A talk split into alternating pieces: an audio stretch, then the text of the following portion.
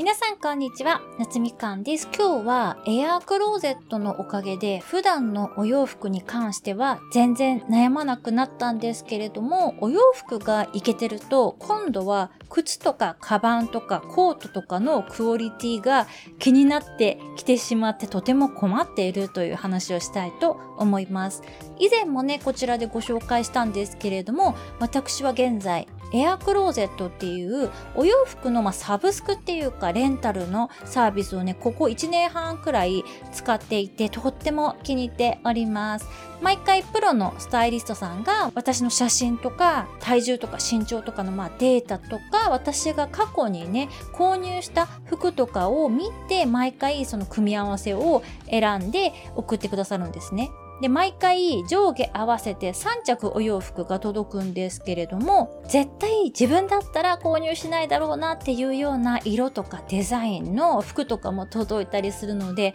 毎回すごくね、おしゃれを楽しめていて、皆さんにもすごくおすすめしたいサービスではあるんですけれども、エアクロで届くお洋服って、まあ、基本的にデパートとかで売られているような、まあ、クオリティのものたちなんですよね。なので、ちょっとしたおしゃれな場所例えば銀座とかにお茶しに行くとかであればもう全然着ていけるようなクオリティのお洋服なんですけどそうやってね調子に乗ってどんどんおしゃれな場所に遊びに行くようになると今度は靴とかカバンとかコートとかのしょぼさがなんか際立ってしまうと言いますか小物もどんどんクオリティを上げていかなきゃいけないっていう気持ちになってきてしまっているんですね。で、このカバンとか靴とかコートっていうのが、このエアクロのレンタルではカバーできない範囲なんですよ。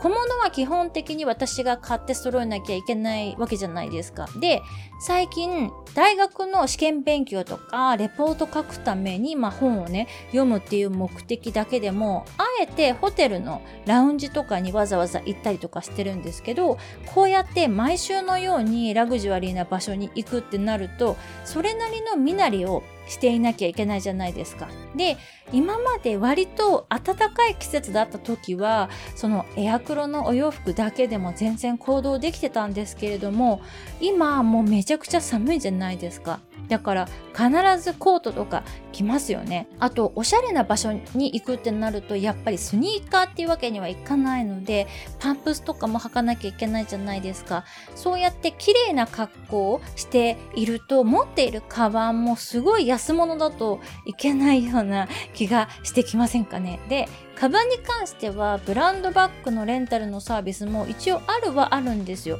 それにちょっと挑戦してみようかどうかっていうのは今ちょっと悩んでおります。お洋服とか靴とかだけじゃなくて最近は出かける時はまあ必ず髪の毛をコテで巻いてから出かけるようにしてるんですねそうやってちゃんと身だしなみを整えているとやっぱり店員さんとかの対応がね